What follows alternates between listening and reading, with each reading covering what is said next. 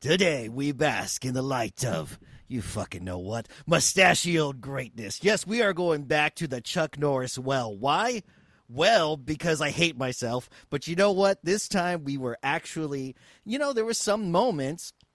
If you were to fast forward the sh- the, the slow mo fight scenes, the movie's like an hour and fifteen minutes. That's pretty good. So yes, we are honoring Chuck Norris, but don't get it twisted because we are also honoring for a second time the legendary Ron O'Neal, who we honored back at our Superfly episode. Now let's not waste any more time. I got a good guest on the show. I want to talk about this movie, so let's jump on our skateboards, head to the sporting goods store, melt some drugs in wax, and make them fat stacks, bitch, because it's 1979 and we got front row tickets to the most boring mixed martial arts fight in the city. now play that shit theme song. All right. oh, God. I'm still recovering. It's the Mustachio Podcast. We're ready for the show.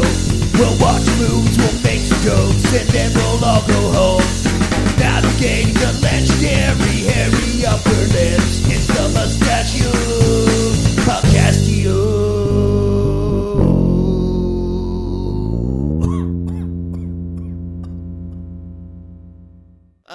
Man! All right, welcome to the Mustachio Podcastio. I am your host Daniel Segura, and today I bring back uh, half of the McCollum brothers. Um, the Terry McCollum, the one I like more, uh, You better. because we both have drinking issues. and uh, we can relate to each other. And uh, the last time you heard his wonderful voice, uh, his, Pix- his Pittsburghian voice, is it Pittsburghian? Pittsburghese. Pittsburghese. So yeah, it's even worse. No way! It's actually Pittsburghese. Uh, most people just call it the Yinzer accent, but I have heard people say Pittsburghese. That's that's how I've heard it most mostly. Never Pittsburghian. I like Pittsburghian. It sounds very like official and like. It sounds honored, know? better. Yeah. It does. Um, you last time we heard you was uh, Willy Wonka, right? Willy Wonka, yeah. Holy shit! We needed you back. Yeah, sadly Shane could not be here due to an unforeseen prior engagement, so you only get me. Yeah, I get Sorry, barely- listeners. Yeah, there's going to be a lot less bickering uh, this episode. but as soon as Shane is ready to come back, we will be sure to have you both back on because we already know what movie we're doing. So. Oh, and it's going to be a hell of an episode. So, dude, what is your experience with? A, have you had? Have you seen a Force of One? What's your experience with Chuck Norris movies in general? My experience with Chuck Norris is super duper little. You know what? Over on the on the uh, the grind bin mini bin, which you yeah. can hear for as little as two dollars a month if you go to patreon.com slash grindbin. Uh, a few Are months paying back. no, I just thought I'd uh, I just thought I'd Throw help in a out some little- pals. little You know, plug. throwing the plug for them. nice. But no, uh, several months back, uh, we did an episode of Walker Texas Ranger on the mini bin. I remember absolutely nothing about it other than it was it had Ernest Borgnine and something about a wrestler who dies in the ring. Oh shit! Not not terribly memorable. That's fucking and- hardcore though. but other than that, I've never seen one of his movies. And after watching this movie, I would not assume that this is very highly regarded, even amongst the Norris heads, the Chuck heads. I'm going to tell you, Terry, this is honestly one of the most lively parts I've, I've ever seen him in. Because he's usually just like a doorknob or a piece of wood. He's just And- a you know he he tries to be like stoic action guy, but he just does not pull that off. He's too nice looking. He, he's not very intimidating. No. Um, you know, he's got a dope mustache. I'll give him that good, great head of hair. He's got the chest hair. Oh yeah. out. Oh, the You know? mustache is in full force in this movie. Oof. I mean, this one is ideal. Uh, in fact, a lot of freaking mustaches in this movie. Like, Yeah. where you look. This is prime like 70s. I think that was part of the casting call. It's like if you're an if you're a male actor who wants to be in this movie, you got to show up with the stash. Minimum minimum prerequisite. And if you're a woman with a mustache, uh, we'll, we'll have you in the streets. You know, bro. That's gross. But dude, I was just amazed at. I actually like this movie a lot more than the one. Um, not to give away, you know, I'll I'll, I'll rate it when we get to rate it, but I did like it, and it's not saying much, but I liked it more than Silent Rage, which which was uh, one of the. I think we've covered two movies, but one was Silent Rage, and in that one he is absolutely un, like unbearable. really? yes, I just could not. That movie pissed me off, and I only gave it a decent rating because my brother liked it so much, and he has like a weird fucking way of convincing me, or I just feel bad to let him down. So I'm like, oh yeah, I guess. Won't want to show, uh, you know, you want to cut him some slack. Yeah. Yeah, why is it the brother loyalty, you know? so I actually there are some parts I I gotta say because by the way, y'all, the premise of this movie you don't have to watch it, but if you do want to see it, it's on Tubi. It's free. Yes. Give it a watch if you're bored. It's 90 minutes, goes by pretty quick. It's not less than 90 minutes, really. Um, but basically, the premise is you got a bunch of cops. There's some murders happening that are drug related. Uh, the guy that's doing the killing knows knows karate, Yeah. so they hire a karate guy. It's uh, a really, it's a really great premise. An entire detective precinct has to learn karate just to catch a karate killer. which they never fucking use, really. like, No. it's so stupid. The I premise wish- is. I wish that's how all crime fighting worked. I almost said the whole word. The premise is very R worded. Okay. I mean, it is. Uh, it's so far fetched, but it's 1979, y'all. We're, we've had so many cop movies, so many different cop movie premises, and we finally got to the point where we're hiring a karate guy to save the day. Yeah, and I also like how it's weirdly kind of a giallo movie because it's about Oh, yeah, the cops like trying to solve the crime, but you also you also got the karate aspect, which is nice, which is fun. Yeah, yeah. I think what would have what would have made this a doper watch is if it was rated R and the killings were a little more fierce. Oh um, yeah. There's really no blood. Not not No. really, not much. Everyone just gets kind of pummeled. I no, guess. I, I, I got to be honest. For a movie starring Chuck Norris, the man who's like his whole reputation is that he's like badass action star. The action in this movie is really fucking dull. At least I thought. Yo, you're right. You're right. There- I'm telling you, I it blows my mind how popular he was. I I love the guy just out of honestly out of just irony. I don't even know how to explain it. It's just weird, but I do like the guy uh, as a Yeah. movie person. but and as a I respect his karate skills because he does do cool shit. It's just the movie Absolutely. seems to be finding the best way to make his cool shit look boring as fuck. Yeah, it's somehow it, it, like there are entertaining parts of this movie for sure, but it's like man, it's like they somehow make this type of movie just seem very limp and kind of lifeless in a lot of spots. It's oh my god. There's so many moments where I'm like, all you had to do was make a deal with some shitty, um, you know, late '70s band, and just make a deal with them and play their fucking music while you're doing the the fight scenes are so boring because there's literally no music. It's just No. oh, eh, you know. it's like, dude, the Power Rangers had this down better than this shit. Like, Jesus, I'm so fucking bored watching these grown men fight. I oh, there's so many missed opportunities. I think maybe ugh. because like I think maybe because this was 1979. I feel like that type of you know 80s action movie type of rock music, you know, that hadn't really developed yet. In 1979, like like what was really your option? Like I don't know. I guess they could have put some disco songs behind the fight scenes. You're right, But like- even that yeah. but even that would have been cool. yeah, like Dolomite would always have like some cool funk music or Yeah. some disco music going on. Which yeah, it's freaking cool, but it would look really dumb with Chuck. So maybe they were like, let's just not use any music because we can't be playing the mamas and the papas while No, no. there's a fight scene going on. We're playing the Carpenters in the background.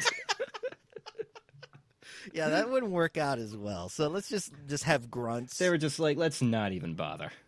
My God, dude. Um, and I didn't really know much about this movie. I I uh, I recognize a couple of faces, um, but really a lot of these actors are pretty. Um, you know, they they had careers, but Yeah. you know, In fact, I was actually curious to ask you about whether or not you had like seen this before or knew much about it, or if like this this was just like you know really digging to the bottom of the Norris barrel. so in classic podcastio uh, strategy here, I basically was like, I'm going to see what kind of Chuck Norris movies uh, uh, that they have on on uh, Tubi. So I searched it and I saw the. I just was going to go by cover, and I like the cover, Yeah. y'all, for this movie is so ridiculous. It's him, and we're. I think we're we're he's facing us, and he's like he's inside a, tr- a neon triangle. Yeah, I really didn't. it makes no sense to the movie, like absolutely nothing. No, I remember because when you sent me the image, I remember thinking, what? It's one of those things where you look at the poster and like I'm not sure what type of movie this is supposed to be. Okay, I know it's supposed to, it's a Chuck Norris movie, so of course it's like an action Some martial arts. shit. martial arts film, but like him in the triangle and like he's facing us, but his head is somehow turned. It looks like I really it was a real head scratcher of a poster. Yeah, and if anything, it looked like maybe he was going to use like some ancient power, or or he was going to there was going to be a lot of meditation involved in this, or something, because he's like in this like nice like meditation. Um, yeah, because when I when, when I honestly when I first looked at it, for some reason, just for some reason, the, the the thing that was conveyed to me through the image is I thought, oh, is Chuck Norris psychic in this movie? It's like I don't know. That was the first place my brain went, simply by looking. so cool, he's psychic. like psychic Chuck Norris, dude. he touches both of his temples. He's just like, hmm, I'm getting a reading. I think I think I know where he is. Like I can, I see a vision. Oh, like he's where- like a he's like a medium hired by the cops, so he can't use karate. They just want him to figure out the crimes through his medium. No, they just they just need his clairvoyance. It's like, all right, Chuck, you gotta tell us when's the killer gonna strike again, and where is it gonna happen? Oh my god, that would Like, be a yeah. whole different movie. That would have been awesome. That would have been different, you know, if he was like just going against the grain. He's like, you know what? I don't want to throw a punch in this movie. I want my mind to do all the powers, you know, all the fucking strength. But yes, I did not know what to expect either. I literally picked it. I played the movie. I watched like the first 15 minutes. I, Mike always taught me this. He always, uh, from the grind bin, he always watches the first 15 minutes and he decides whether he's going to cover it or not. And I actually thought the first 15 weren't that bad. I thought it was kind of a, a pretty. It's it was seeming to coming to, to come together kind of cool. It's not until you get to like, oh man, like the third act, uh, it really starts unraveling pretty quickly. I agree with you. Like this movie actually started off promising enough. It's like, you know, we're trying to catch the kid on the skateboard, then the guys get killed. I was like, okay, I think I might be into this. And now there's like karate and whatnot. But Yeah. man, when it loses steam, it loses steam fast Oof. and hard. It gets Jeez. rough, man. Um, but we'll, you know, we'll we'll break it down for you. We're gonna kind of, you know, we're not gonna go too into detail because this is a Chuck Norris movie. There's really Yeah. not a whole bunch to it, but we'll. It's not a very detailed movie. No, it's not. We'll get through this fairly quickly, but uh, I do have some Yeah. notes I want to cover, and I'm sure Terry, you have some comments for some scenes. So, a couple. Um, the fact that the movie opens up, we get these two cops. They're we- yeah, we're figuring they're cops just because they're scoping out, unless they're just wanting to look at this kid on a skateboard, but I, who apparently is a angel dust dealer. Ah. yeah. I feel like We angel dust dealers don't have the same clout as like a coke dealer or heroin dealer back then. You know, yeah, angel dust. maybe. I don't know. It sounds too pretty, you know, like angel dust. It does. Ha. Angel dust. Like you sound like a fucking wimp. Yet, you know, I did have a I friend. mean, oh, go ahead. Nothing. I was just gonna say, like, I mean, when you refer to it as like coke, like cocaine, like it just has such a hard sound to it. like, if you're coming up with slang terms for coke, like, why, why angel dust? Yeah, angel dust is just weird, and apparently, I think angel dust is a mixture. I think it's like I'm I'm not 100 percent sure. I could be Oh, wrong, okay. but I think angel dust is a mix of coke and maybe like some kind of hallucinogen or something like that, like an acid maybe. Oh, okay. because um, I had a friend that actually used to do angel dust uh, way back in high school, and he uh, would randomly just fall to the ground and have like a little bit of a seizure. oh my and, god. And then he would come like for like four or five seconds. Like we never had to like pick him up or put him on the side. He would get right back up. And he'd be like, "Whoa, what happened?" And we're like, "Dude, you fell to the ground. You started shaking for a second. He's like, "Oh man, it's that angel dust, bro. That shit still sneaks up on me." I was like, "What the fuck?" Like, well, I'm not doing that drug ever. I was like, Jesus.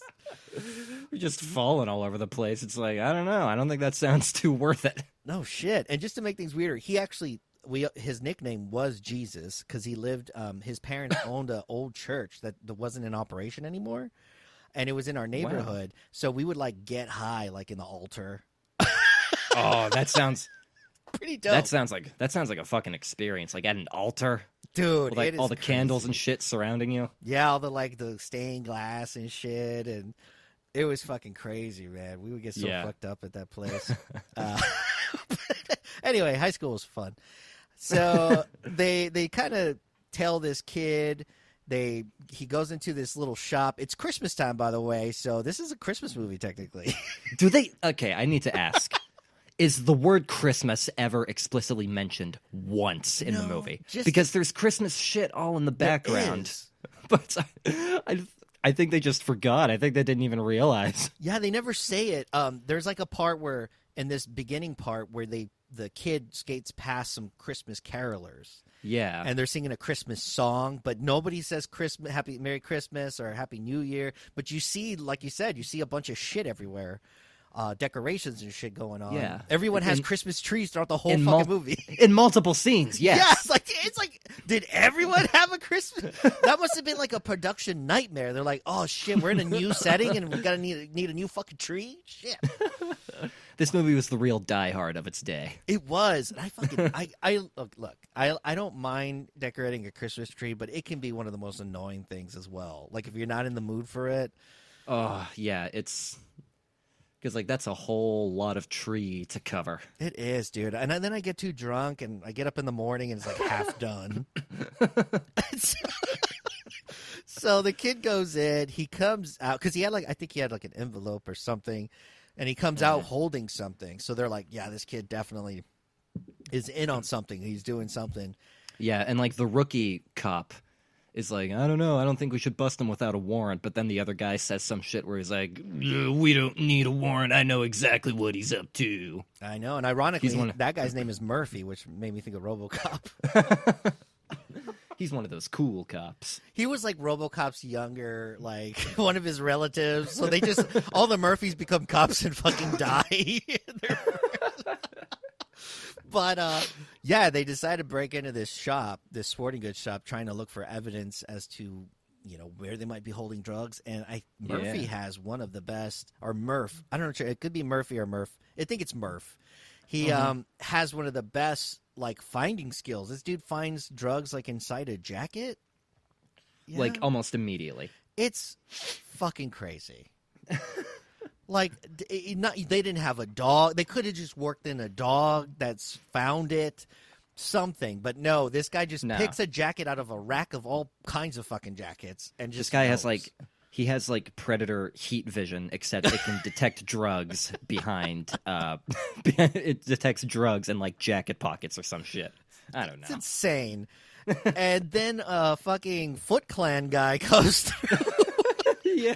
from the Ninja Turtles and fucking sneaks attack his ass, beats his ass, and then his stupid partner was like yap yapping about like his favorite baseball glove and how it's Yeah, 50 he has a whole he has a whole monologue running through the whole scene. so annoying. Uh, that guy fucking dies and gets thrown into an anima- animatronic Santa.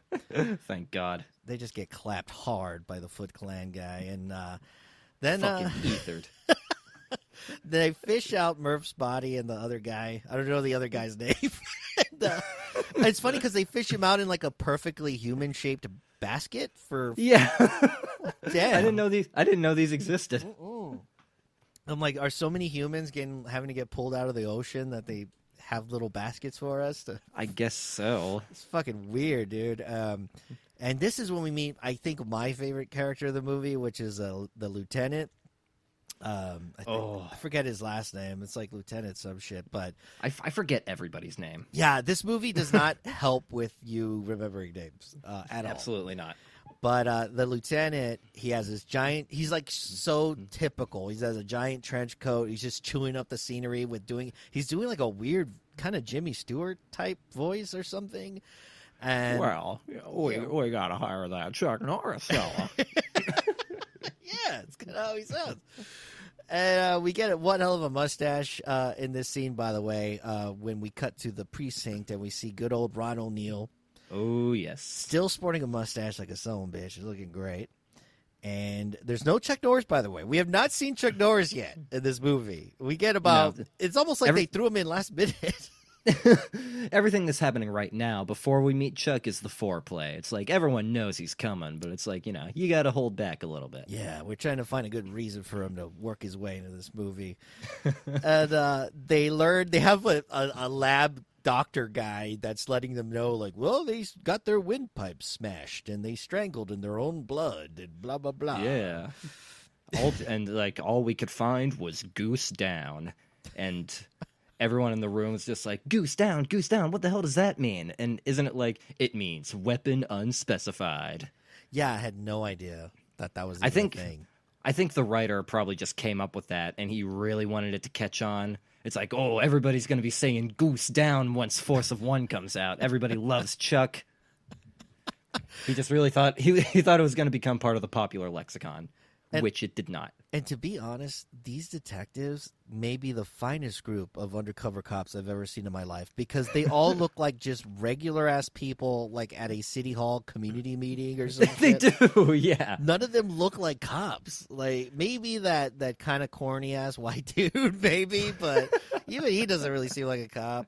He looks like like used car salesman or something. It's just really weird. It's like you would you would never suspect these guys no, like man, they found if they a were good going undercover. Yeah, they found a good group of guys. And at some point, I, I have it in my notes that the lieutenant actually says because they're so puzzled as to this scenario where these two cops get freaking killed. There's no weapons.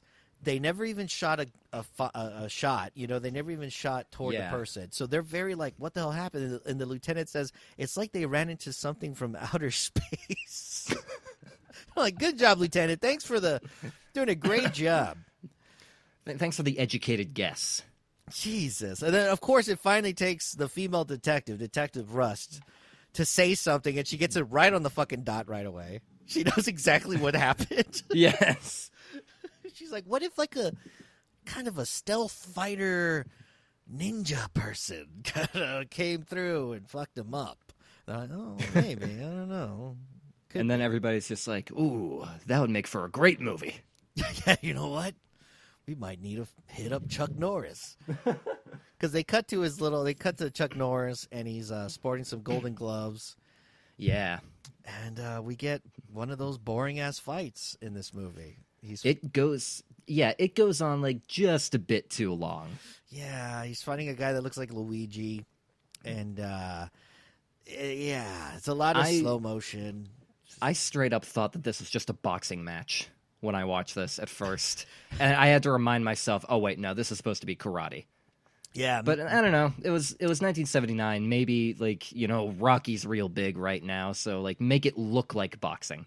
Yeah, it kind of looks like um your standard kickboxing because it's not necessarily mixed martial arts because they don't have any ground fighting, No. but it's a lot of just kicking and, and punching and stuff. And he wins pretty easily. But it's so weird. The ADR is so bad because there's moments where people fall on the mat, like full, like all their weight fall to the mat, and you hear nothing. All you hear is the crowd.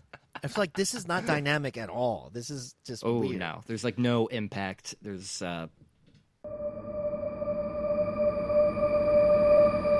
The South overflows with history and character. From haunted farmhouses to ghostly hotel guests and cemetery wanderers, there are more than a few urban legends born in the Deep South.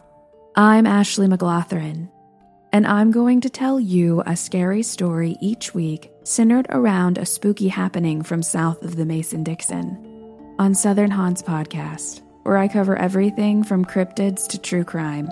Find Southern Haunts Podcast wherever you get your podcasts.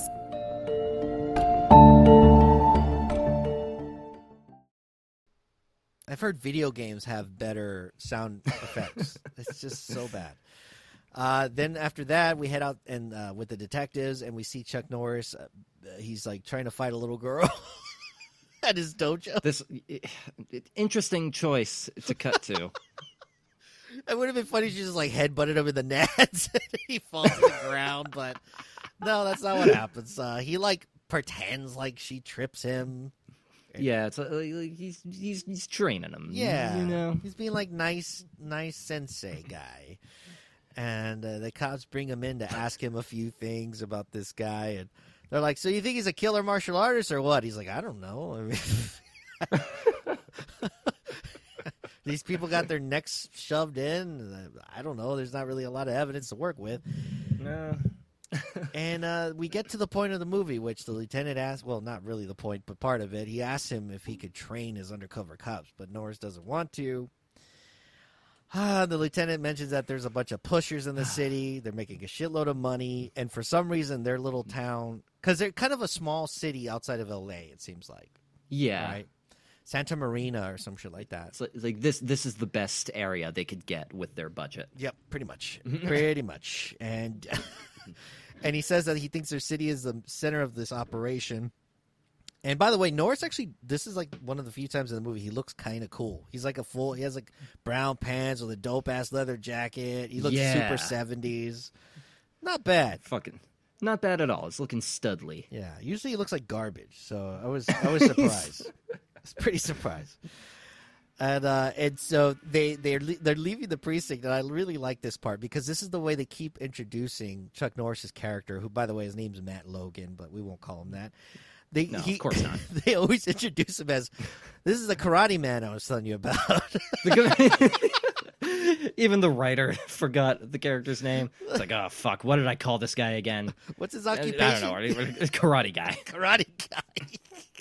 they just didn't know how to do it. wasn't like until the 80s where they really understood like how to play off the whole karate ninja stuff.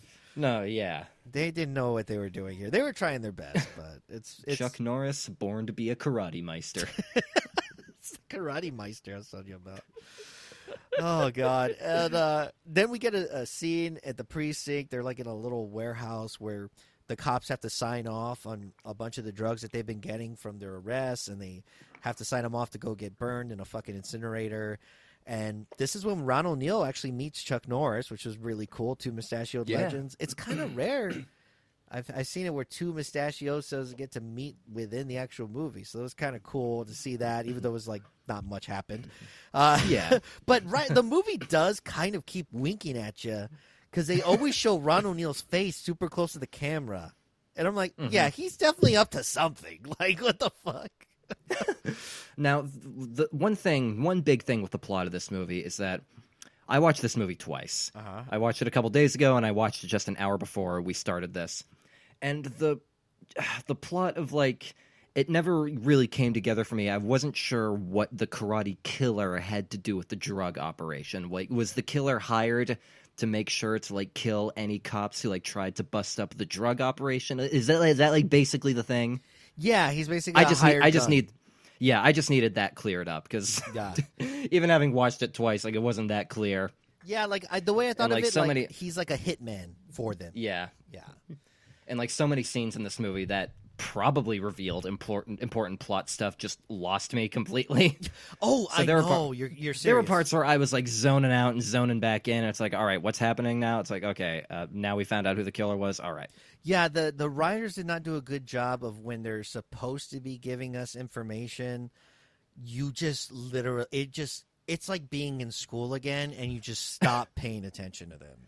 yeah, It's so bad and that's and boring. I, for for someone like me, because that happened to me in school all the time. I had a terrible uh, time paying attention. Like if your movie is doing that to me and bringing me back to that like mindset where if I if I zone if I drift off into space for too long and then I come back to the movie and I don't know what's going on, like you got problems, movie. problems. Yeah, and this movie certainly has problems. Uh, Detective Rust, our female protagonist of the movie, of uh, one of two uh, in this movie. The other one just eats a lot. Uh, this fucking movie, dude. Uh, and we will meet that other one soon. But uh, we're with Detective Rust, and she takes Chuck around town to kind of guilt trip him into helping. She's a genius. She like fucking tricked his ass. Got yeah, and this and this is where we get like the heartfelt story about Norris adopting Charlie. Yes, a seven-year-old kid that came through. Because yeah, because at first we're like, oh, he has a son, but then uh, and she's like, you see, wouldn't you want to do something about it? And he's like, well, he's not like really my kid. I mean, well, he's not. I don't actually care about him that much. but no, yeah, he tells the whole story about this kid Charlie was coming to the studio with his mother, who was an addict, and then his mother died of an overdose, and Charlie found her, and then Norris decided, you know, I'll take this child under my wing because why not? Yeah, he's gonna. Yeah, it's a it's a Batman uh, Robin type scenario there, uh, sort of. Yeah. yeah. And uh, apparently that was ten years ago, so now he's like closer to 17, 18 years old. Yeah, Um, we do see Charlie earlier in the movie, but we didn't know that was him. No. And, he's- honestly- he's not introduced properly. Yeah, he is not introduced properly at all. Like I was like, wait, well, which one is Charlie? They, they shown Charlie, but we do get to meet him later on. Um, then they Yeah. they head into this hotel, and the desk clerk, I think is isn't he from Police Academy? The desk clerk, I, I wasn't hundred percent sure. it looked like kind of looked like him. The the guy that like plays him, the, yeah. the main dude that's a dickhead. Uh, and uh, we we get a nice gross scene for no reason where this older guy is just filling up a child. like, what the fuck is happening? Dude? Yeah, we get this scene where we uh, we meet this 15 year old heroin addict who is prostituting herself. It is like, yeah. She's guys, I I just came here to watch Chuck Norris kick some ass. Like, I do not need this. I'm glad that it's it's one of the few weird, gross scenes in the movie because they could have thrown way more of this in there. Um, it being a yeah, 70s movie. that's right. This is the only scene with Alice, isn't it? yeah, this is. They, they That- never that go back just to her. occur- that just occurred to me now. It's like, well, thank God we don't spend a whole lot of time on this. No, Rust literally used her as a device to just convince Chuck to help.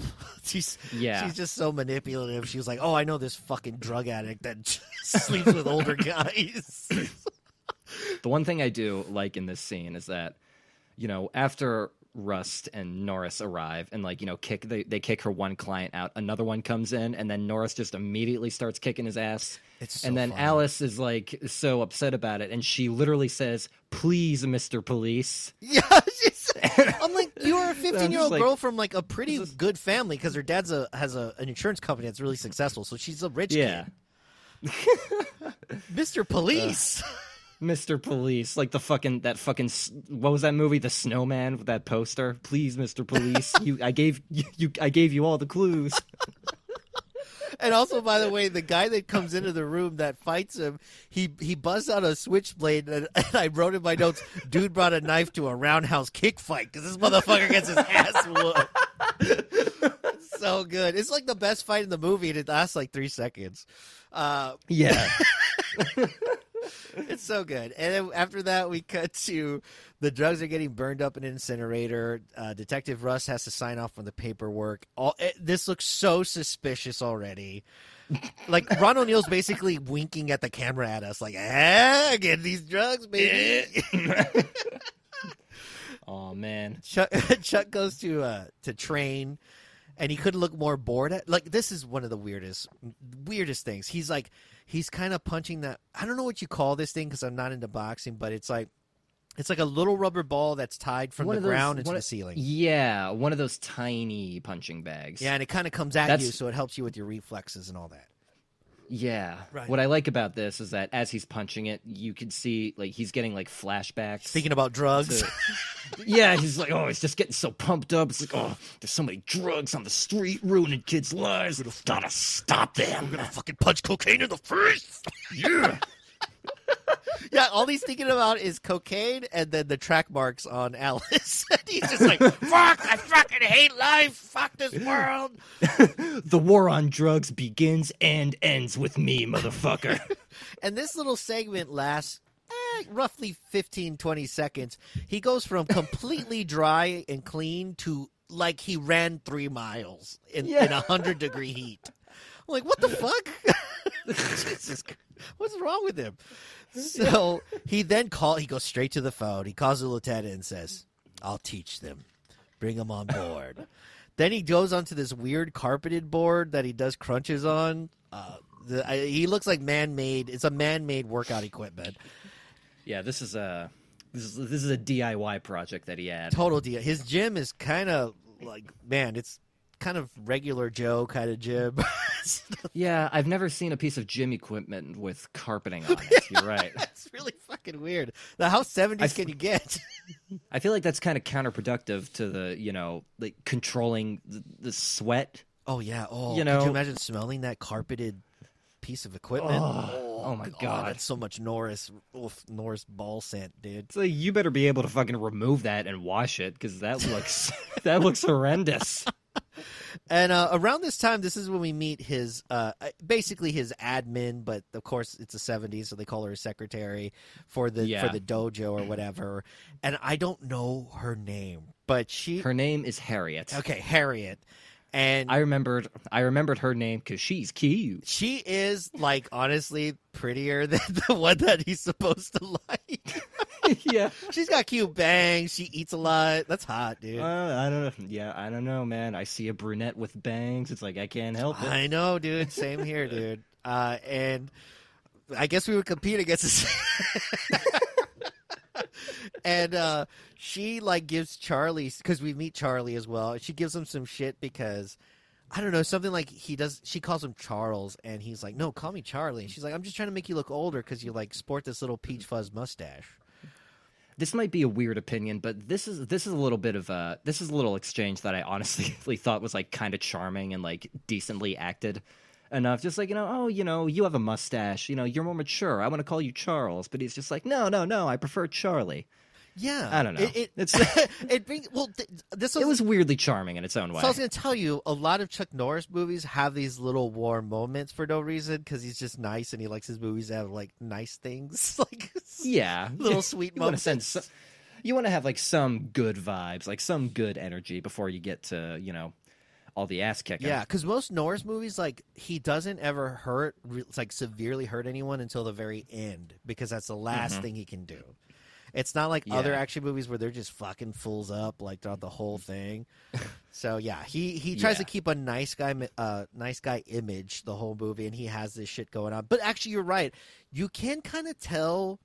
And that's something I was going to mention earlier. You can kind of tell everyone had a decent time making this movie because they all seem to be having a good Oh, time, yeah. right? like I'll even like bring this up like a little bit later. There's another scene where I kind of got that feeling. Mm-hmm. And it's really funny that, you know, we're talking about this scene. It's weird that Charlie and Harriet, I think, have more kind of natural chemistry than Charlie does with Chuck Norris. and they're supposed to be like the father son. Yeah, you couldn't tell at You would think- all. You would think that that would be like the real emotional core of the movie, especially considering what happens later. But no, it's like with with Chuck and Charlie, I just wasn't feeling it. Yeah, I you, well, you know what? They didn't have the framework of the of the Karate Kid, Daniel San, Mr. Miyagi relationship because that's basically Nah, what that right, was. nah.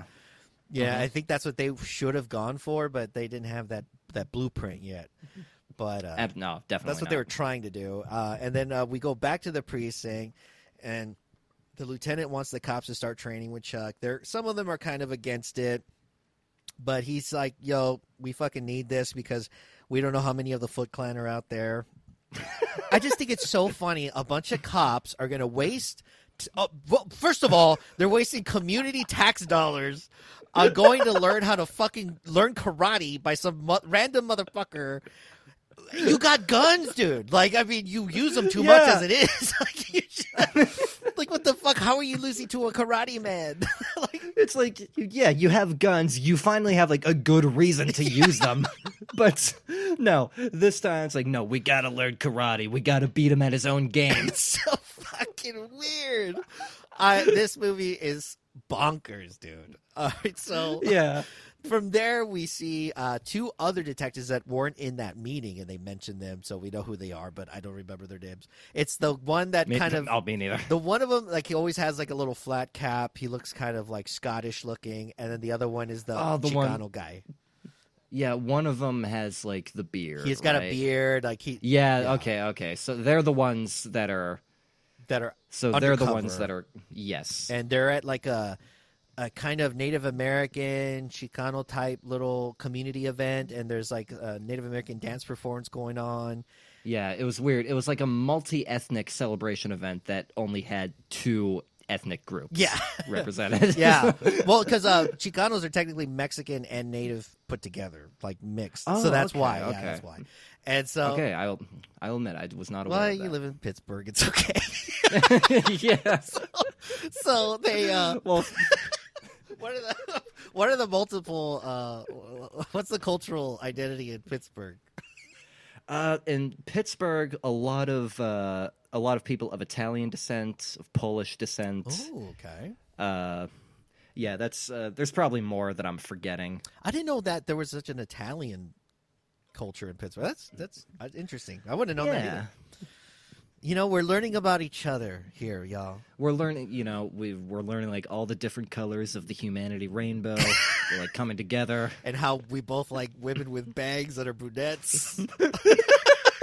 you know, we can all come together, you know, for bangs. We For bangs. exactly.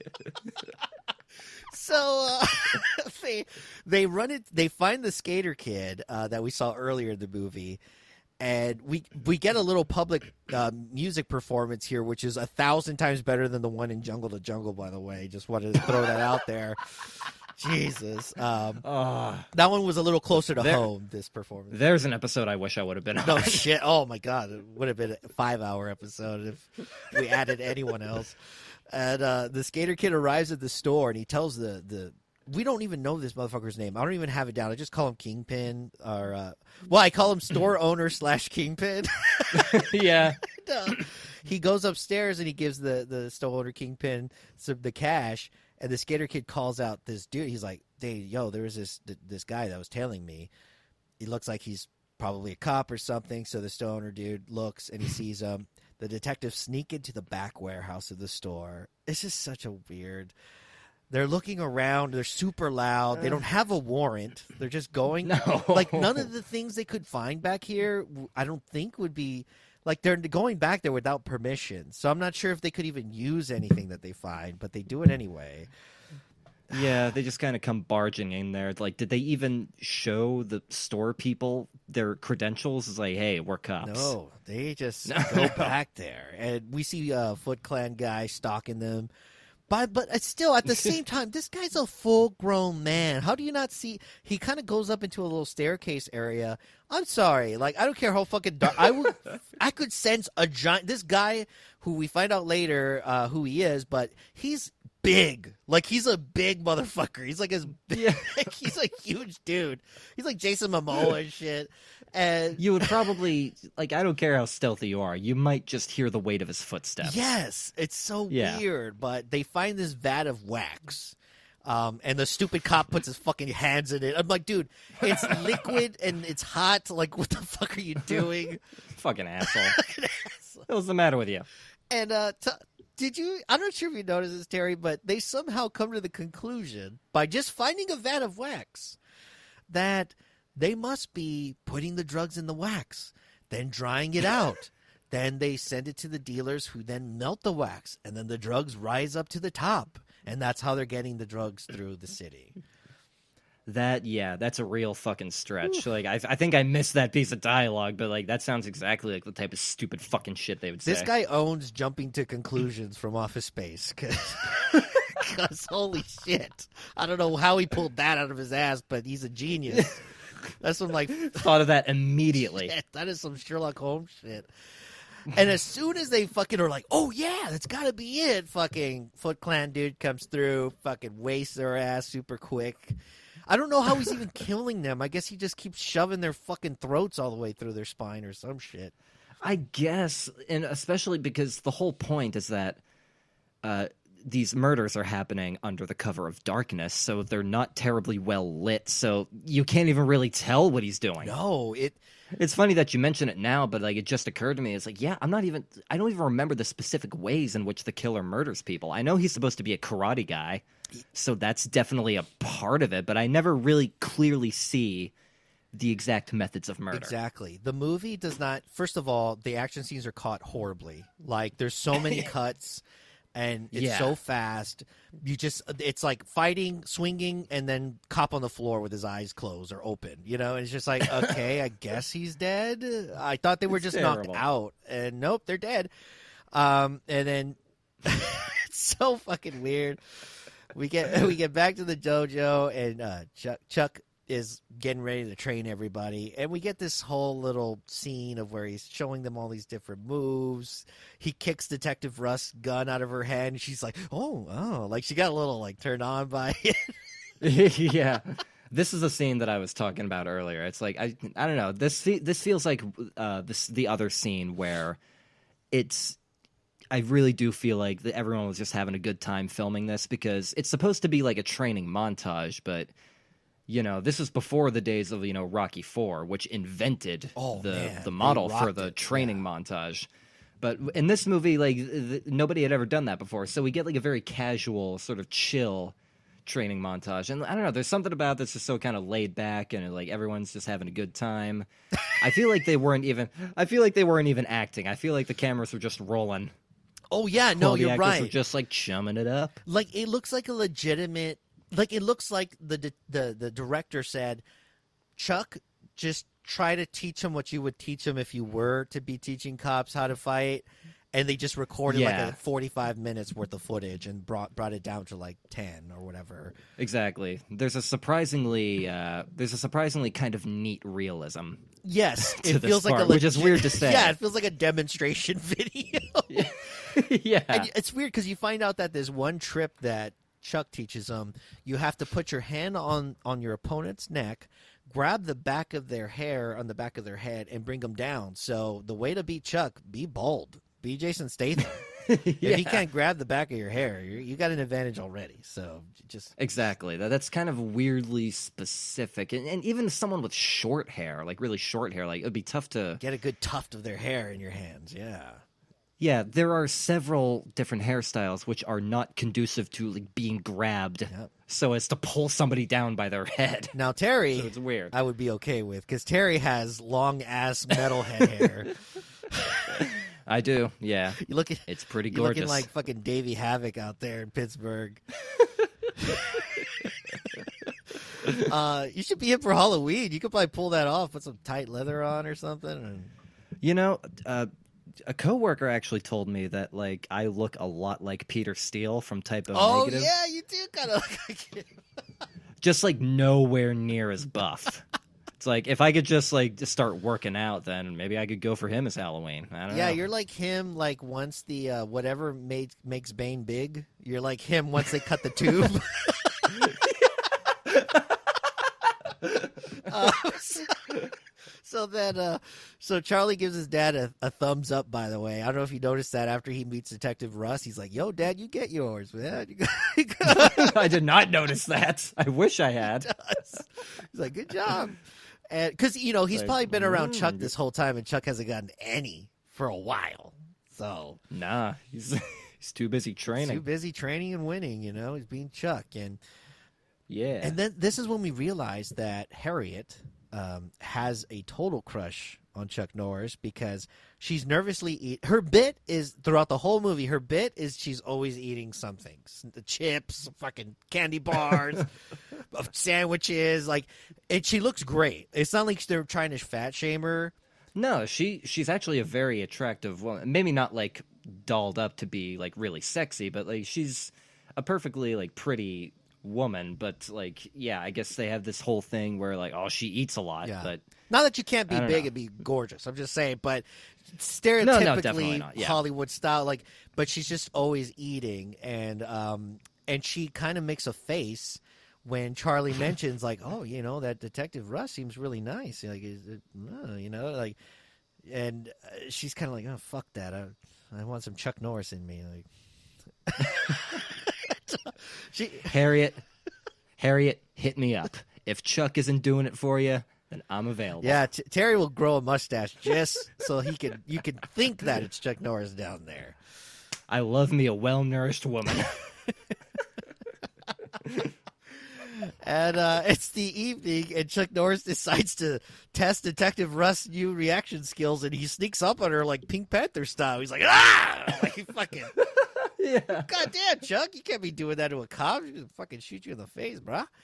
yeah, what the f- yeah. And this is, by the way, when I realized that Chuck is trying to woo this woman because he's wearing a blue sweater. He's looking nice as shit. You know, he's trying to look. He wants to take her out on a date. My man's got drip. Yes, he does. A '70s blue sweater drip. and uh, he uh, wants to take her to a martial arts match, and you know, to kind of get her loins burning a little bit, just kind of get her warmed up a little. All the sweaty guys and all that, and this is when we see that it's it's this guy named uh, Sparks, which I call him Sparky throughout the movie because it's funnier. Th- They call him both. They some they call him Sparks. Sometimes it's Sparky. Oh, okay. Yeah. So maybe I heard it and I just caution, you know, consciously put it down. Yeah, I'm pretty sure I heard it as both at different points of the movie. It's confusing. It is confusing. He's fighting uh, another fighter. I forget that fighter's name, but he whoops his ass. And Chuck mentions, "I'm going to fight whoever wins this bout." So the next fight he's going to have to have for the championship is going to be Spark. So. Yeah, bada bing, bada boom. Sparky is like this super confident, big headed fucking douchebag. Yeah. and, uh, and you know he's super confident and everything and i actually really like the next scene. After the fight they go to this after party and you see sparks there and he kisses chuck on the cheek from behind which is interesting. And i right away i was like oh these guys are like frenemies. Like before that definite before that word even meant anything these dudes are literally frenemies because they get along but they also don't like each other you could tell. They are clearly they are clearly rivals. Oh yeah, yeah. There's like kind of joking around with each other and stuff. Like there's like a part where I think Rust tells Spark, "Hey, um, you have a really good kick," and he goes, "Oh, all I need to do is just get my leg up to here." And he puts his face like right up next to Chuck's face, and all Detective Rust says is she brings his leg down slowly, and she goes, "Excuse me, yeah, that was rude." He's rude. I was like, "What the fuck?" yeah, like something about it is like it's not written to be like snappy or clever. She's just like "Oh, that that, that was rude. Stop being It made me rude. laugh because it was such a weird Yeah. delivery. Exactly. Oh my yeah. god! And uh, she gets a call, so she heads out to the other room. Chuck's kind of doing a little walk around to the party. Uh, we're just following him. No one's talking to him because he's boring as shit, guaranteed. he, he runs into his kid, Charlie, and he's flirting with these two ladies, just pimping it up, having a good time. And then he goes to see Detective Rust, and she's like, "Uh oh!" Like you could tell from her face, some shit popped off. And we head to this like Yes. under a fucking highway bridge, dude. I don't know who's doing. I don't know if this is. First of all, I'm trying to figure out because you know later on in the movie we're going to be able to know who's doing all this. So I'm trying to figure out who Mhm. Who put the two detectives like place the almost Friday the Thirteenth style when Jason started kind of staging the bodies. Yeah. Like- Like, why would you? Weird. And how did the killer manage to do this without being caught? Because the impression that I got was that the bodies were placed either within or not very far from where like the little multi-ethnic uh, Oh, festival. you're was right. going Yeah, on. it looks like they're right in that same spot. Yeah. So how the killer was able to do that undetected is strange, and the fact that they did it at all. You're right. It is a very like pre Friday the Thirteenth, where like the killer wants to show off.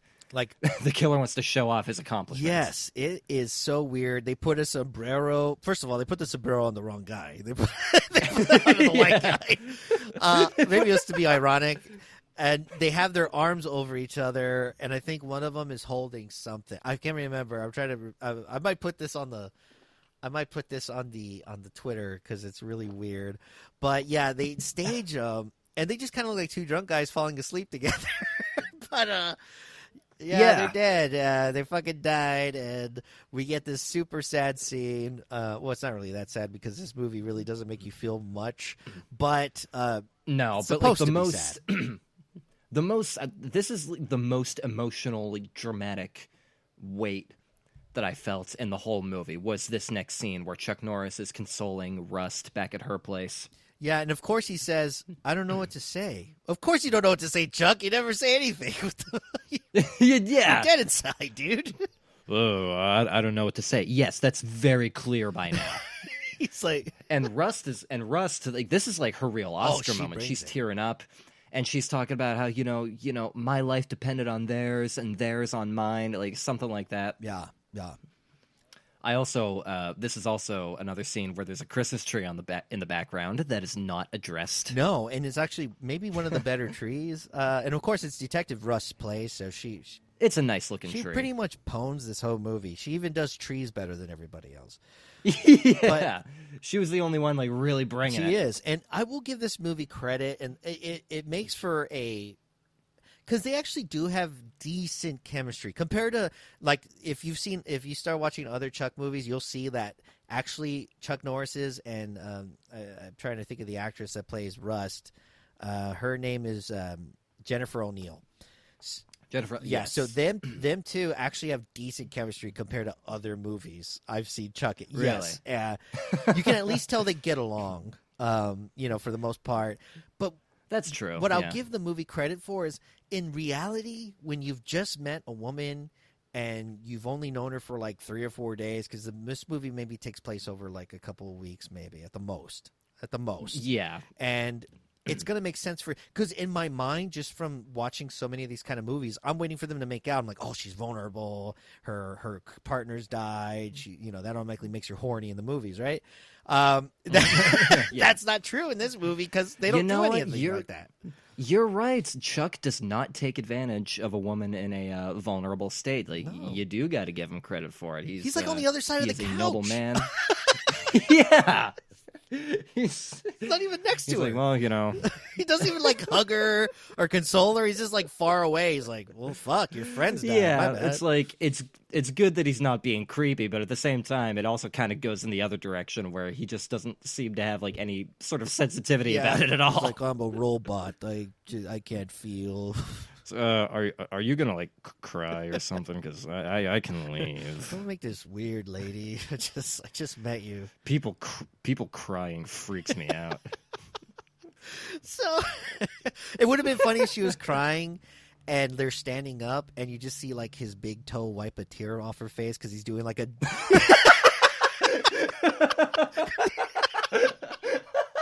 because he's so good with his kicks. That would be so cool. So anyway, God damn it, you got me. with that one.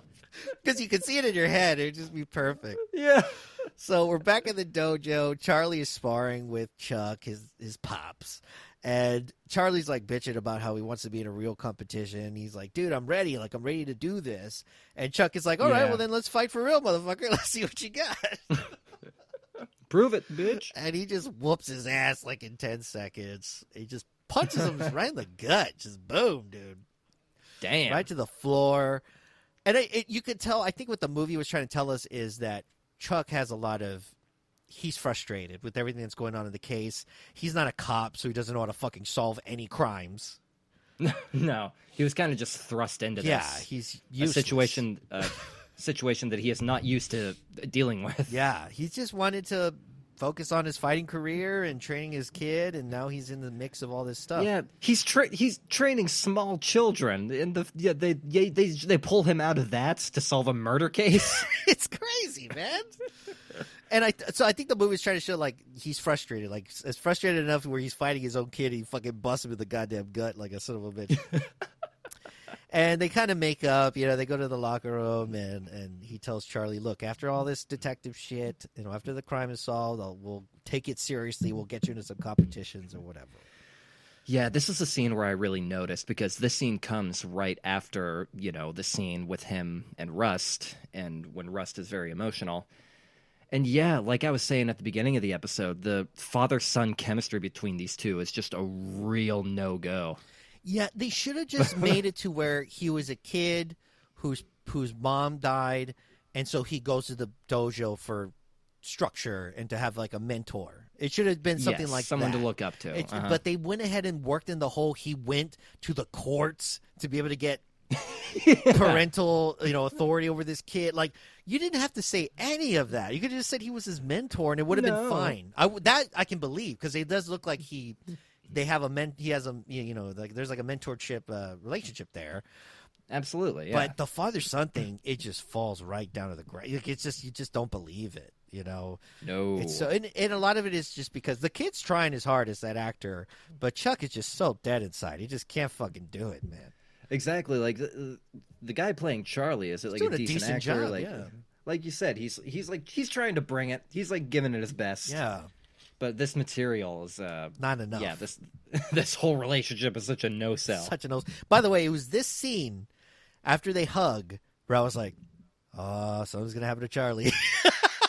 yeah, they really kind of they really kind of telegraphed what's going to yeah, happen this movie is next. super predictable, while at the same time not making sense, which is really Yeah. weird.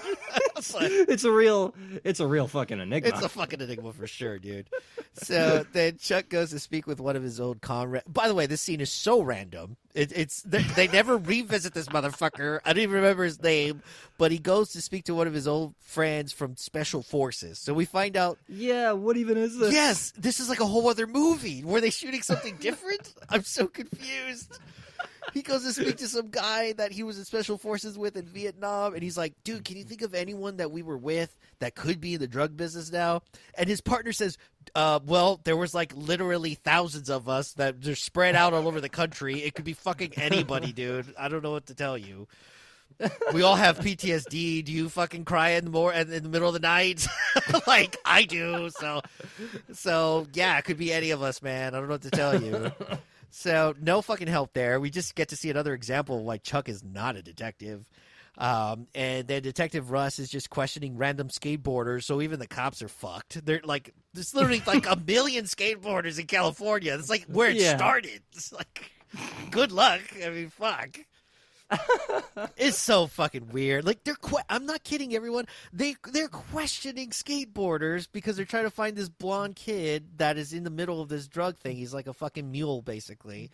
Just, yeah, just like find all skateboarders. okay, great. Well, that really that really fucking narrows it down. They have like Peralta there. They fucking have a young Tony Hawk. He's like a baby. now, is this is this the scene where like some of the detectives are just like drinking and doing coke? is this where we've gotten to? I think. Because this is Yeah, yeah. Because this is the part of the movie. This is the part of the movie where like plot wise, I start really getting lost. Oh, you. Like a lot of this stuff just starts running together. Okay, okay. So yeah, I think I know what you're talking. Where, where we see Ron O'Neal, and he's he's at the table with the stoner guy. Yes. Okay, yeah, yeah. okay. Uh-huh. That's that happens. So basically, what happens is Charlie starts talking to one of the other fighters, and he tells him, "Yo, um, uh, he tells him Sparks has a really dope place where he trains. There's like fucking, there's a spa, there's a, there's a hot tub, there's all this cool shit. And I think I think what happens is Charlie realizes that's weird. Why would Sparks have access to some really fancy, luxurious, like compound basically to train at, or like a mansion? So he leaves a message for Harriet to have Chuck call him because now he has suspicions that maybe Sparks is involved in this, or else how would he have all this money? Because he, mm. he's not winning as much as Chuck yet. He has all this money. So the movie doesn't Okay. explicitly say all this. I just pulled it from And- watching. and and that's the problem. Like you kind of have to extrapolate it from these like very dull Bad scenes where scripted it's all just like Yes, yeah, from very bad scripted Yeah. scenes, you have to kind of pull this from it. So then Charlie goes, and you know, the only reason I knew Charlie was suspecting it was because he doesn't just go to the place. He he he parks. By the way, he should have parked a way further distance because it's very obvious he showed up. He tries to hide in the fucking like shrubs and the bushes, and he sees uh, Ron O'Neal, who's a fucking cop. He sees him with Stowe owner slash kingpin, and they're doing coke. And obviously, Ron brought the coke from the precinct, so he's not burning the Yeah. drugs. He's keeping them, nope. selling them to the stoner kingpin, and then the kingpin is throwing them in wax, se- selling them to drug dealers. The drug dealers are melting the wax. They pull, the, they extract the drugs from the wax. Obviously. Dude, I fucking almost lost my breath It's trying to get the premise out. this, this is a carefully thought out plan. Jesus. Carefully thought out operation. It's crazy. so, and then we see uh, this is when we find out Sparky is part of this whole thing because I think I'm not sure. I think it's the stoner kingpin. He's like, "Hey, come get your come get your snack, Sparky." And Spark comes through and he fucking snorts some coke. What this is what's crazy. So, you know, fucking Charlie sees he can see that Sparky is doing the coke, but then somehow Sparky comes around behind him and sneaks up on him and is like, "I got you, bitch." And I'm like, "Dude, did you not keep your eye on Spark? like, he was right there. How did you lose him?" What the fuck? And then there's this big fight. Um, they go back and forth. They get into a little bit of water, and he just beats the shit out of Charlie.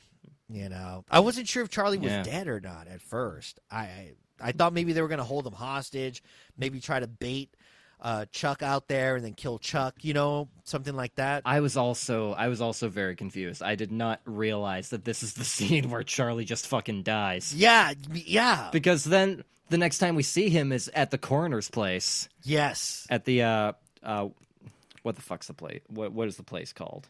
The uh, um, the coroner's place, the, The morgue. coroner's place. There's like the morgue. Yeah. That's I for some reason that word slipped my mind. But yeah, the morgue. Yeah, he's at the morgue. Next time we see him is there, and I remember the first time watching it, I was just like, "Wait a minute, he died? Like, what the fuck happened? How did he?" it's so great. yeah, he got his ass kicked. It's not. yeah, he just got his ass kicked so bad, but it's like they don't. I just thought that he just got beat up. I didn't think they he was beat to death. Same, same. I felt the exact same. Almost when they lift the little thing over, and I was like, "Wait, the fuck, he died!" And so then we find out that they pumped him a full of drugs and like left track marks, so the cops would think that he was still doing drugs, Yeah, right? mhm. And Chuck is just pissed the fuck off, and this is when he says, "Like, whoever did this, they're gonna fucking pay," you know, or some shit like that. He has like some really dry line that he gives uh, at this moment. And uh, yeah, shit he, gets d- serious. he, he doesn't seem that he doesn't seem that broken up about it. yeah, yeah, that's another thing. Yeah, he kind of You know, we really built it up at the beginning of the movie. It's like an oh, you know, this kid's like a son to me. You know, I really took him in after his mother died, so I've been raising him. You know, I am legally in custody of him, so like I very much care about him. But then he di- then he dies, and he's just like, oh man, might have to do something about this." yeah. I've seen people cry over like dead guinea pigs more. Like like yeah. there's just nothing to this thing. Um, Detective Rust meets up with Chuck at. A, There's like a whole scene where she meets up with Chuck at a rest at a like a Ch- Chinese restaurant or something, and apparently they're going there because a lot of karate dudes hang out there. So maybe they could find somebody that could be of interest and they could talk to them. So Yeah. we see Sparky is there, and Chuck gets out of his car to go meet up with Detective Rust. Sparky's way up top. It's actually one of the cooler little sequences where he jumps off the top of the building for no reason and just drop kicks the shit out of Chuck. and they go back and forth. It's really funny because Sparky. Uh, by the way, we yeah we've learned at this point that Sparky is uh, the Foot Clan guy. Yes, Sparky is our killer. Yeah, he's our killer. He's the the hit man for this whole drug ring that seems like there's only three people involved, and um, and he attacks he attacks him with nunchucks at first, and like there's a good little back and forth, but then these guys come from the back of the restaurant. They're like both like I don't know the bus boys or something. They're throwing out some food. And as soon as Sparky sees them, he freaks out. He runs away, but not before Chuck gets thrown into a trash can. He's got all this shit all over him.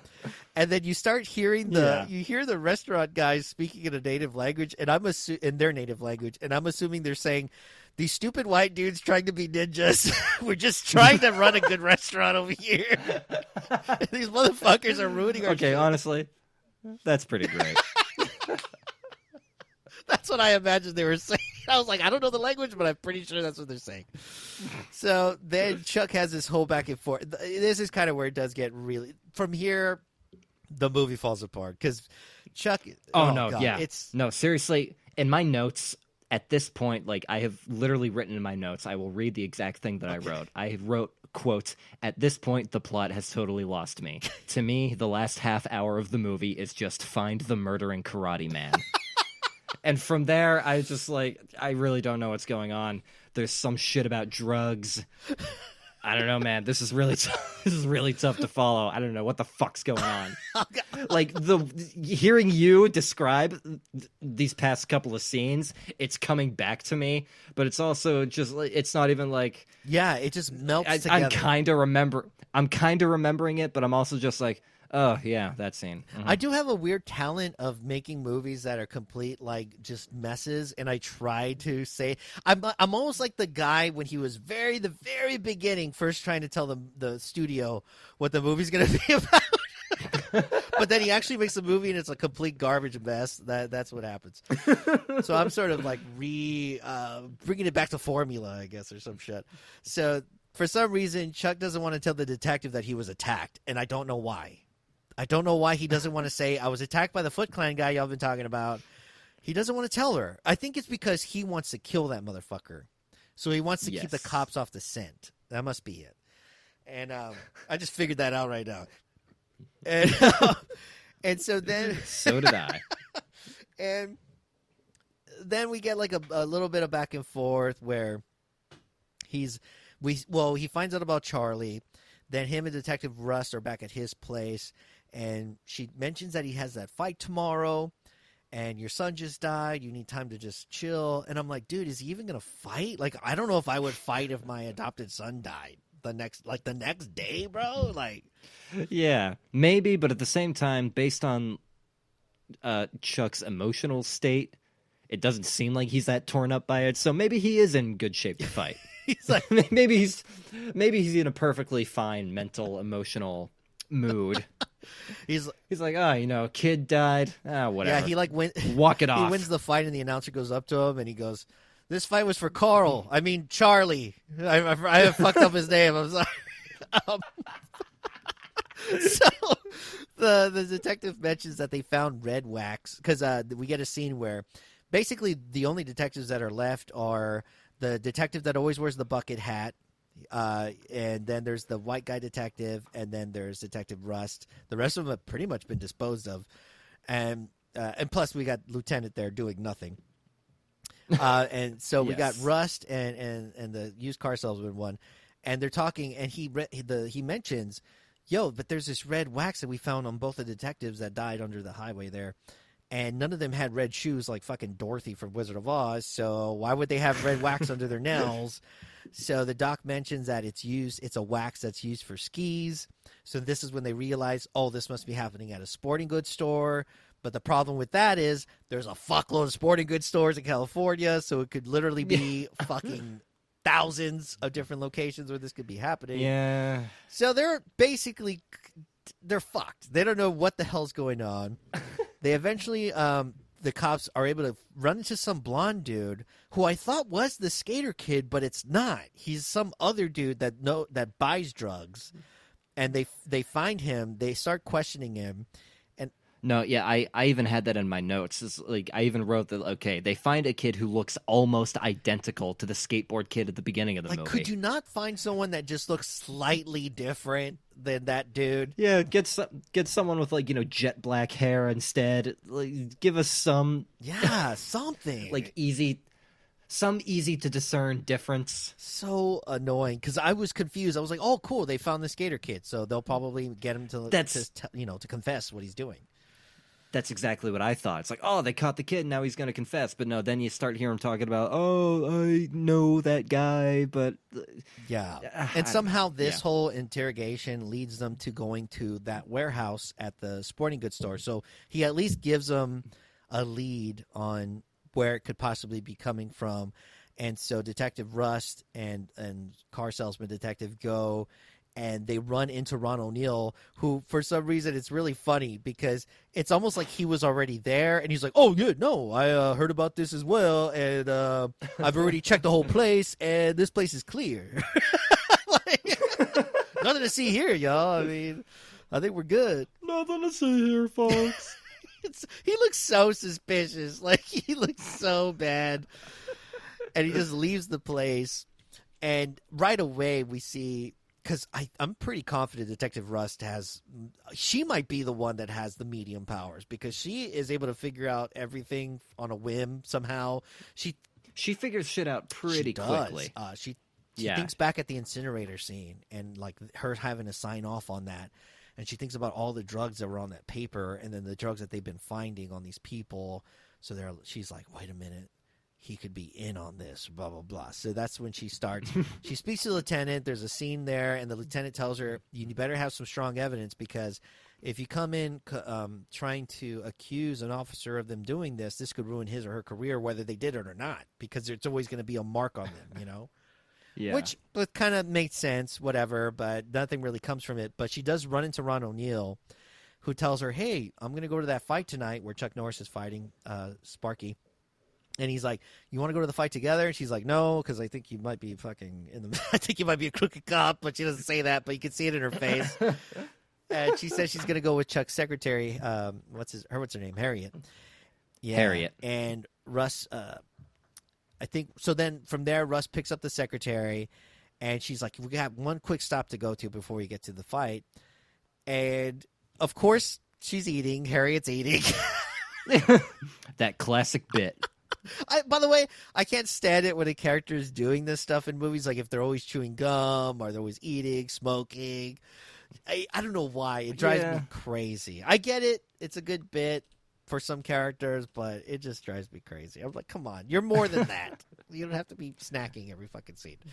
So it's almost time for the fight, but they head to Ron O'Neal's place. She goes in. She starts looking around.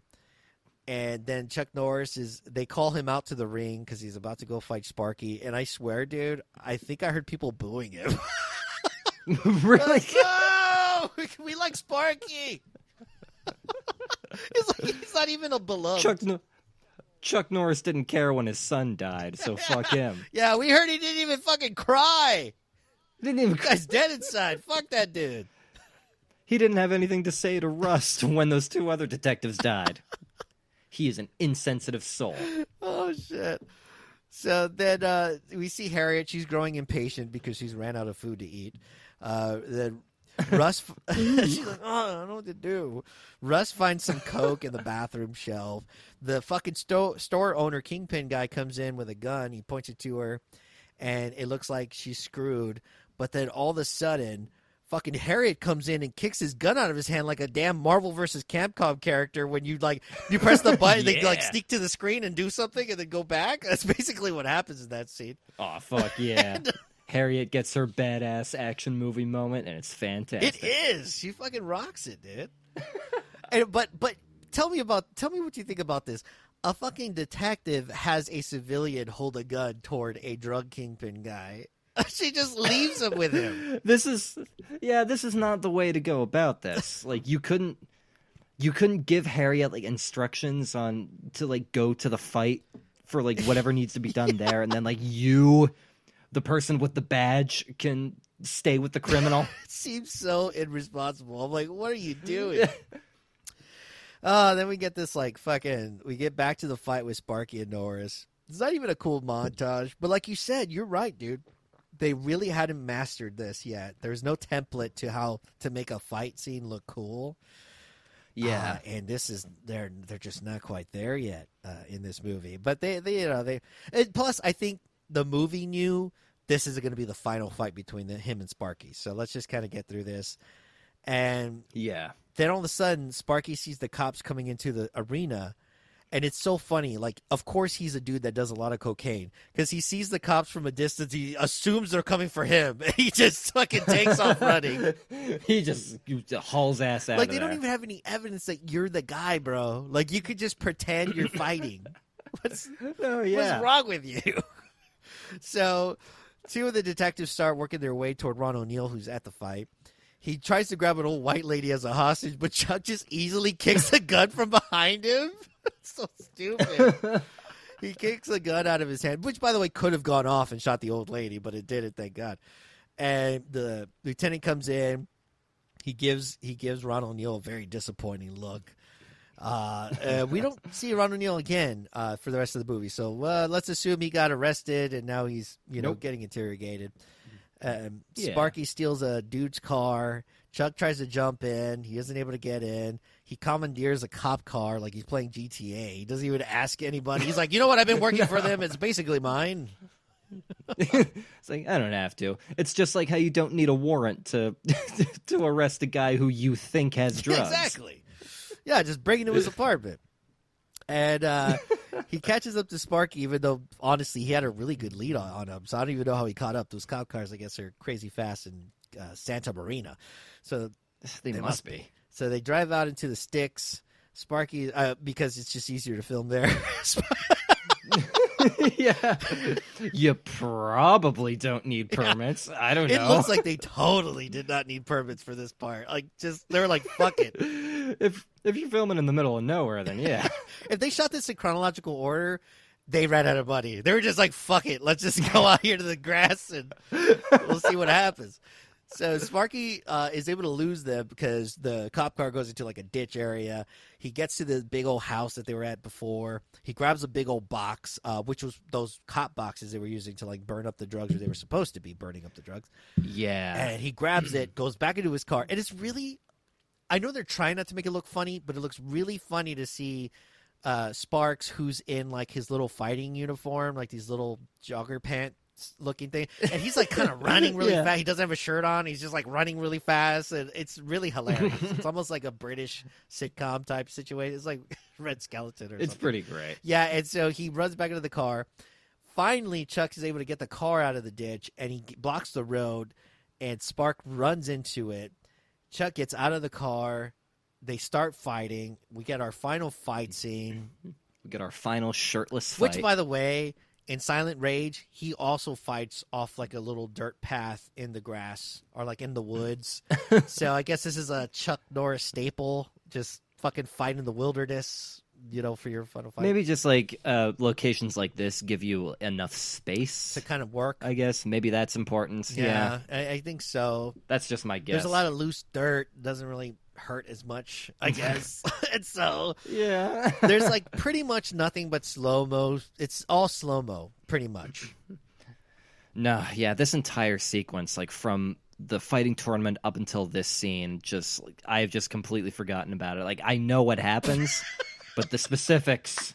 The specifics I've totally forgotten about. I know that they're fighting. I know that they were fighting in the ring, and then there was a car chase, and now they're fighting in the middle of nowhere. but that's that's all I can say about this ending. And now they're fighting, and they're shirtless, And they're shirtless and and they have a big cube of drugs. big cube of drugs. And Chuck is able to knock him down. And he was about to give him a finishing move, but Rust stops him. Like she literally points her gun at him and says, "You need to not do this. Like we need to we need to arrest this motherfucker." So he backs off Yeah. and he looks toward her, but fucking of course, Sparky gets a second cocaine wind, and he grabs the giant box of coke and he throws it at Chuck's fucking back of his head, which would have probably knocked him out. But Chuck turns around and fucking just punches the shit out of it, and now the cocaine goes everywhere. So now fucking Rust and Chuck Norris are full of fucking coke in their bloodstream. so they are feeling this shit, and he goes and he puts he puts uh, Sparky like in a reverse headlock where his neck is on his shoulder, but his body's behind him, and just fucking, Yeah. just fucking. That's the first time we see something where like, yeah, uh, that guy's dead now. Like, Yeah, that's it's the only part of the movie where I was really thinking like, ooh, that uh, that didn't look good. that's gotta hurt. Like, oh man, uh, pretty sure. That was like the one. That was like the one stunt in this movie where, like, watching it, I actually thought that. We're like, oof. It's like, ooh, Well, that spark will never light again. To tell you that. no. That spark has been blown out like a candle in the wind. I don't know. in the middle of the California woods. Then all the woods catch fire. and then um, so so yeah, so he's dead and then he walks up to Detective Rust. She still has her gun out, but uh, they they slow motion embrace and uh, credits as she dangles the gun behind him. I like to think she shot him in the back. Yeah, yeah, just ends, just gives up right there. They just embrace. Yeah, they don't even kiss because there's no fucking romantic tension like you would think there would be. Yeah, I don't know, and I I could have You know. sworn I could be way off because I do so many of these shows pretty drunk, but I could have sworn somebody said that Chuck Norris never wanted to have a lot of romantic stuff because like something with his wife or something like that. But I could be way off base. Hmm. But I I thought maybe I heard about that because it does it really is weird for him. You know, I wouldn't. Uh, that wouldn't be unprecedented. Sometimes you there are dudes who are so like, uh, you know, devoted to their wives. So like even in the movies, even in these fictional things that they do, they're just like, oh, I don't want to be portrayed as a ladies' man because I am a happily married man, and I don't want people to think otherwise. yeah. I've heard of that So happening. It could be something like before. that. Could be, but uh, as you know, everyone, I do like to honor these movies with a quick impression, and uh, honestly not a lot to choose from in this movie, but uh, and you probably won't even remember where this this line came from. But uh, here's a segment I like to call quick impressions.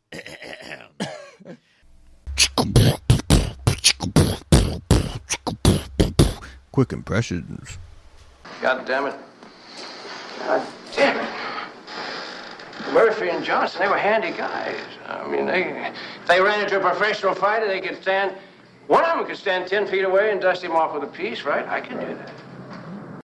Oh God damn it! Uh, Murphy and Johnson were handy guys. Um, uh, if you ran into a professional fighter, they they could stand. Well, one of them could stand ten feet away and dust them off with a piece. Uh, I could do that.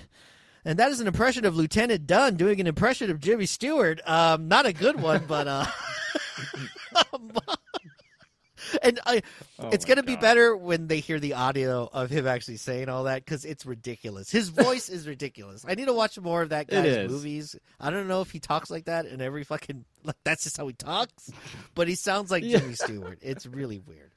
Um, He does. so, yeah. as you know, Terry, I do like to rate these movies by my mustaches, and uh, the goes full Fu Manchu recommendation, Walrus mustache recommendation for pretty damn good, horseshoe mustache for eh not bad, and of course the dreaded Hitler mustache for burn this movie in hell.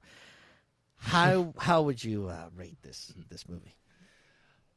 I would give this movie a reluctant horseshoe mustache because this is a very bad movie. But it's it's one of those tough things where it's a very bad movie that I can't bring myself to hate. So that's why I, I don't give it the Hitler mustache. I give it the horseshoe. I agree. There's like the premise is very promising. Like I don't know, it's a real tough one because it is not a legitimately good movie by any means, but it's also not so bad it's good. But at the same time, like I do kind of see a movie that I don't know. If you're into this type of thing, I could see someone enjoying this, even for all of its flaws. Yeah. So I give it a horseshoe. If you're into Chuck Norris movies, if you're into these types of movies, who knows? You know, check it out. You might give it like a chance. It. Yeah, yeah. Yeah. It- I completely agree. I give this a mid-tier horseshoe. It's not in the lowest part of it, but it's definitely mid-tier horseshoe movie. Yeah. Um, as far as Chuck, if if we were doing a Chuck Norris, uh, like basing it off Chuck Norris movies, just from the amount I've seen, which probably like six Chuck Norris movies. I haven't seen them all. There's a lot I have to catch up on. But I've probably seen about six Chuck Norris movies. This one is definitely one of the better ones, which is kind of crazy. But it, it really is because I think there's a lot of good. Um, the, I think there's more characters in this movie. I think there's there's better actors in this movie. I think he does a better job of not seeming, believe it or not, even though he still seems dead inside, he seems almost human in this movie. He smiles yeah. and jokes a little bit and um, stuff like that, but not really. It's a, a little bit. So No, yeah, Yeah. I agree. Th- There is at least like a little shred of personality to this movie. yeah, And the, the but even with that being said, the fact that you say that this is one of the better ones that you've seen, like I shudder to think like what the rest of them are like. I in fact want to bring you on more Chuck Norris episodes just to put you through the the ringer.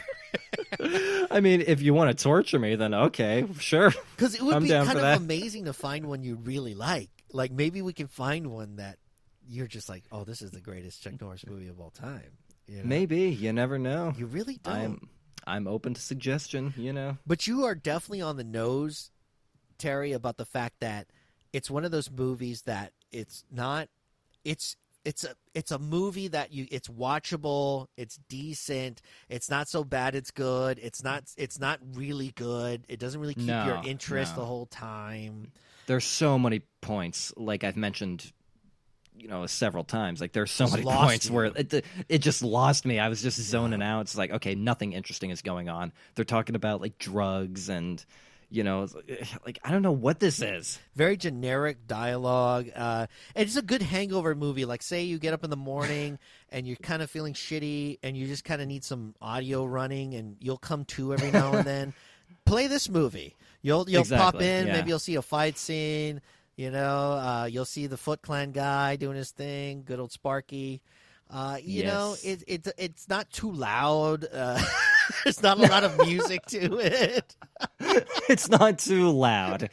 That is a hell of a compliment to give him. Like, how many guns go off in this movie? like three bullets? I don't even like know. three in total. It's like I forgot that there even were there even I forgot that there even was gunfire in this movie at all. This must be like the first cop movie to have the least amount of bullets. Like this has like a record. It's a cop movie, definitely a cop. yeah, It's a procedural cop movie with the least amount of bullets shot. It's I insane. think you're right. Yeah. It's really bonkers. It's fucking crazy.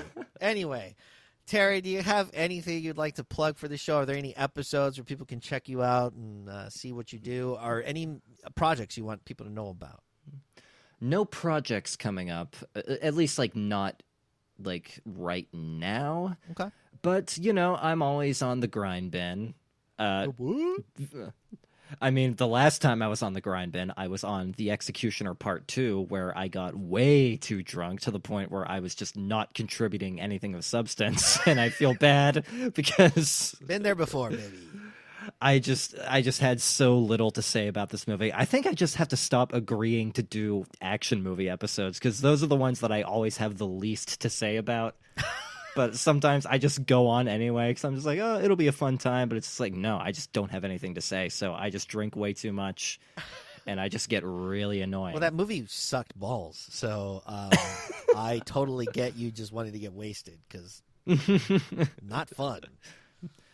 but I mean, this episode, like, I did fucking great. I thought you were awesome. this is your feature episode. Like, if you ever, if anyone asks, like, for a portfolio of your of your podcast, Podcasting portfolio. this is yeah. top notch right here. I'll just say it.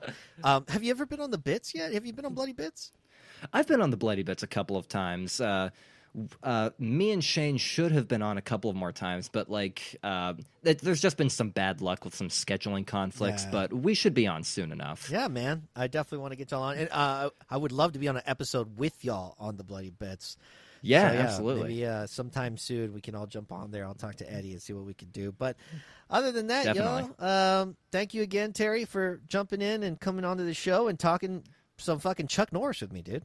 Yeah, well, thank you, Daniel. It's always a great time to be on this show. It was, I was at first I was kind of nervous being on here by myself because like I'm not, uh, I don't know. Sometimes like I'm not really sure how well I do without Shane to like go off of, but I don't know. You did great, dude. I feel like I feel like this time I kind of held I, I held my own well enough. Oh man, dude, you shine like the the the sun, the sun basking off of Chuck Norris's chest hair. All right, y'all.